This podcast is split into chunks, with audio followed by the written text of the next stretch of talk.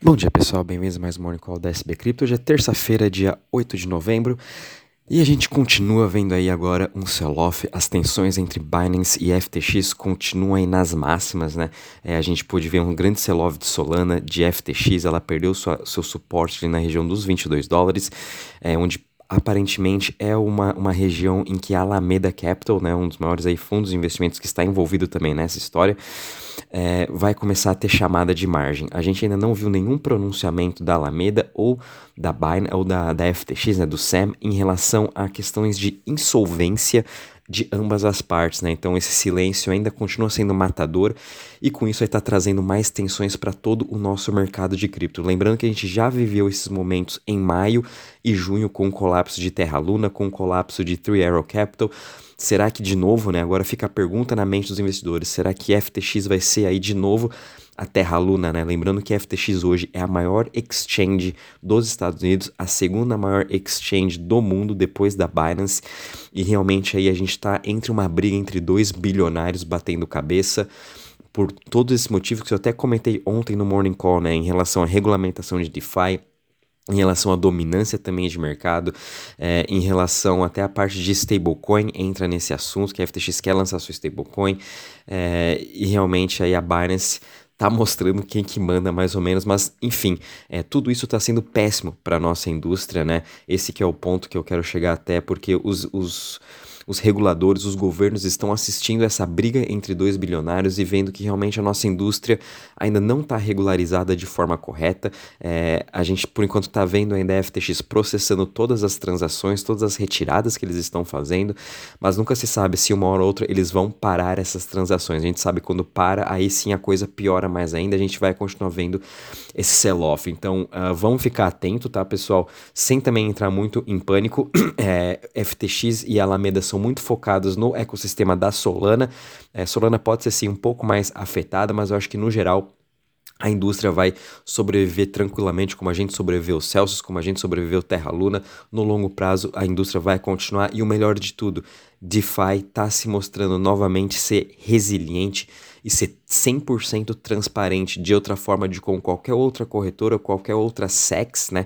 Uh, é, é, SEX, né? Centralized Exchange uh, não está sendo transparente dessa forma, né? Se fosse, ia ser muito mais fácil se a Binance e a, e a FTX, ambas as partes, tivessem todas as suas posições on-chain e a gente pudesse estar analisando tudo. De outra forma, a gente está vendo DeFi mais uma vez se mostrando resiliente, se mostrando por que a gente talvez até nem precise de tanta regulamentação assim, porque tendo tudo 100% on-chain, a gente sabe uh, analisar, sabe ter todas as nossas métricas 24 horas, né? AV Curve, Compound, todas elas continuam aí processando todas as transações, fazendo o seu trabalho como ele foi construído.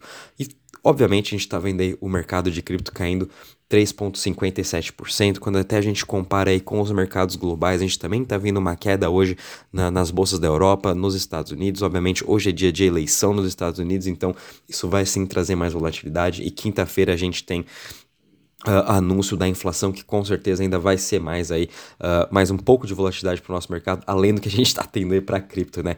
E a gente está vendo o Bitcoin caindo hoje 4,20% a 19.755 Bitcoin vem se sustentando muito bem nessa região de novo dos 19 mil porém se a gente vê as coisas piorarem para o lado da FTX realmente tiver um colapso de FTX a gente pode ver sim Bitcoin bater novamente aquela região dos 17.500 quem sabe até 13 mil dólares. A gente não sabe também o tamanho e a proporção, mas sim a gente tem que esperar pelo pior até, né? Que pode ser nessa região dos 13 mil dólares. O Bitcoin pode chegar se Alameda, FTX realmente falirem.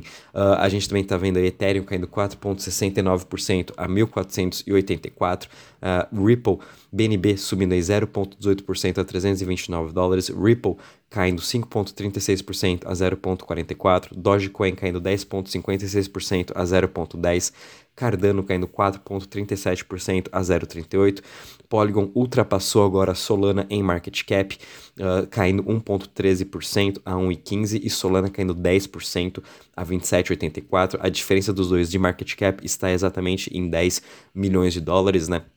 Obviamente, como Solana vem tendo uma queda muito mais forte que Polygon, e Polygon vem subindo mais de 30% já nesses últimos 7 dias, obviamente era mais do que esperado essa, essa ultrapassagem. Agora, Polygon daqui a pouco também vai passar Cardano e Doge, é uma questão de 3 bilhões de dólares. E como Card é, Polygon continua aí com esse ótimo momentum que ela vem tendo esse segundo semestre inteiro, muito provável daqui a pouco ela já vai ser aí a oitava e quem sabe aí depois a sétima, né? Que seria aí tomando o lugar da Ripple. Bom, em relação às maiores altas das últimas 24 horas, a gente ainda tem algumas criptos que estão sobrevivendo a essa queda de hoje, como por exemplo a VeChain subindo 6,82% a 0,02%, Dow Token subindo aí 6,81% a 1,66%, Chainlink subindo 6,21% a 8,46% e Radix subindo 4,40% a 0,05%. Já em relação às maiores quedas das últimas 24 horas, a gente ainda está vendo FTT né, caindo 18,23% a 18,05%, Solana caindo 10% a 27,84%, Dogecoin também caindo 10% a 0,10%, uh, o Ethereum Proof of Work caindo 9,51% a 5,33%, uh, enfim, a maioria entre as top 100 criptos, né, todas elas estão realmente em forte queda com toda essa aversão ao risco que a gente está tendo. Quando a gente olha aqui em relação ao Crypto Fear Index, estamos parados em 31 pontos. É, obviamente, eu acho que esse Crypto Fear Index vai chegar para Extreme Fear provavelmente até o longo do até o final da semana, tudo por conta de todas as notícias que a gente está vendo. E em breve, né, a gente ainda vai ter um anúncio aí do, do Sam, da Alameda. A gente precisa desse anúncio para até acalmar um pouco o mercado, né? Uh, e vindo agora para a parte de DeFi, de Total Value Locked, obviamente continua aí Uh, mais afetado ainda, caindo 5,42%, obviamente porque a Alameda possui grandes posições em, é, em projetos de DeFi, então eles estão tendo que repagar esses seus, esses seus empréstimos, estão tendo que tirar a liquidez de vários projetos de DeFi e obviamente vai ser afetado novamente, como todo o mercado está sendo afetado.